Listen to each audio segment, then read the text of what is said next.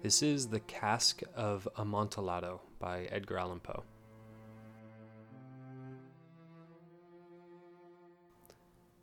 Fortunato had hurt me a thousand times, and I had suffered quietly.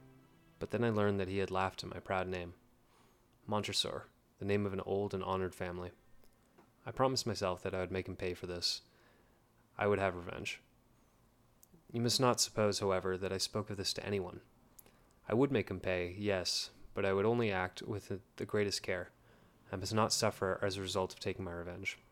A wrong is not made right in that manner, and also the wrong would not be made right unless Fortunato knew that he was paying and knew who was forcing him to pay. I gave Fortunato no cause to doubt me. I continued to smile in his face, and he did not understand that I was now smiling at the thought of what I had planned for him, at the thought of my revenge.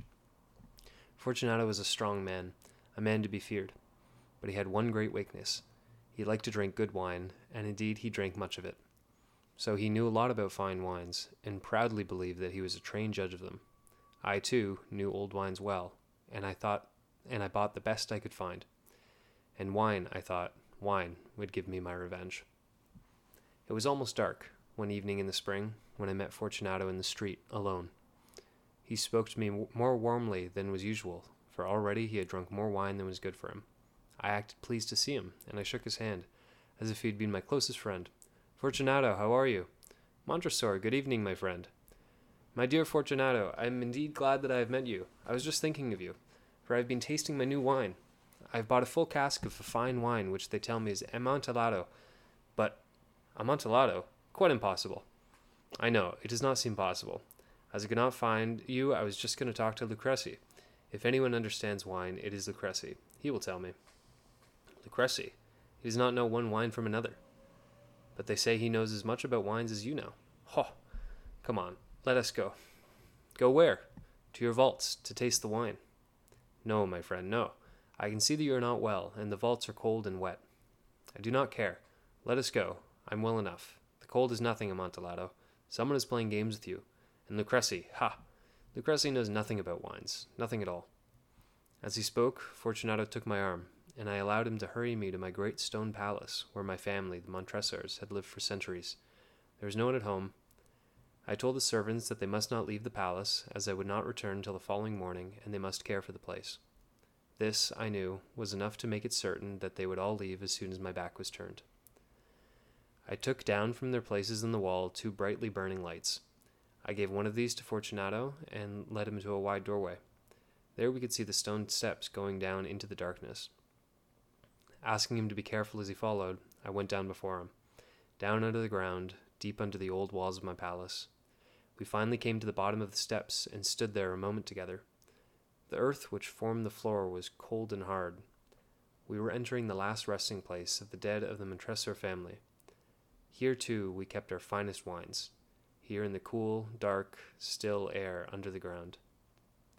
Fortunato's step was not sure because of the wine he had been drinking. He looked uncertainly around him, trying to see through the thick darkness which pushed in around us. Here our brightly burning lights seemed weak indeed, but our eyes soon became used to the darkness. We could see the bones of the dead laying in large piles along the walls. The stones of the walls were wet and cold.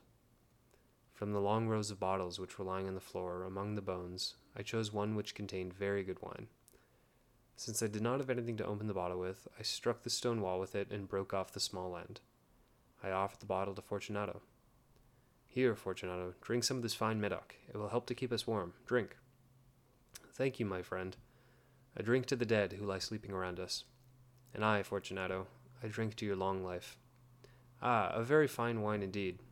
But the Amontillado. It's further on. Come.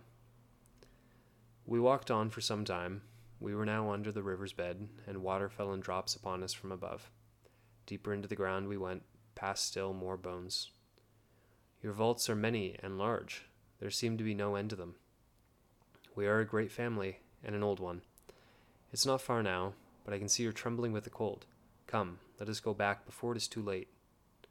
It is nothing. Let us go on, but first, another drink of your Medoc. I took up from among the bones another bottle. It was another wine of a fine quality, a de Grave. Again I broke off the neck of the bottle. Fortunato took it and drank it all without stopping for a breath. He laughed and threw the empty bottle over his shoulder. We went on, deeper and deeper into the earth. Finally, we arrived at a vault in which the air was so old and heavy that our lights almost died. Against three of the walls, there were piles of bones higher than our heads. From the fourth wall, someone had da- pulled down all the bones, and they were spread all around us on the ground. In the middle of the wall was an opening into another vault, if I can call it that. A little room about three feet wide, six or seven feet high, and perhaps four feet deep. It was hardly more than a hole in the wall. Go on, I said. Go in. The Amontillado is in there. Fortunato continued to go forward, uncertainly. I followed him immediately. Soon, of course, he reached the back wall. He stood there a moment, facing the wall, surprised and wondering. In that wall were two heavy iron rings. A short chain was hanging from one of these, and a lock from the other. Before Fortunato could guess what was happening, I closed the lock and chained him tightly to the wall. I stepped back. Fortunato, I said, put your hand against the wall. You must feel how the water runs over it. Once more I ask you, Please, will you not go back? No? If not, then I must leave you. But first I must do everything I can for you. But, but the Amontillado. Ah, yes, yes indeed, the Amontillado. As I spoke these words, I began to search among the bones. Throwing them to one side, I found the stones which earlier I had taken from down from the wall. Quickly, I began to build the wall again, covering the hole where Fortunato stood trembling. Montresor, what are you doing? I continued working. I could hear him pulling at the chain, shaking it wildly. Only a few stones remained to put in their place. Montresor, ha! This is a very good joke indeed. Many times we will laugh about it, ha! As we drink our wine together, ha! Of course, as we drink the Amontillado. But is it not late? Should we not be going back? They will be expecting us. Let us go. Yes, let us go. As I said this, I lifted the last stone from the ground. Montresor, for the love of God! Yes, for the love of God.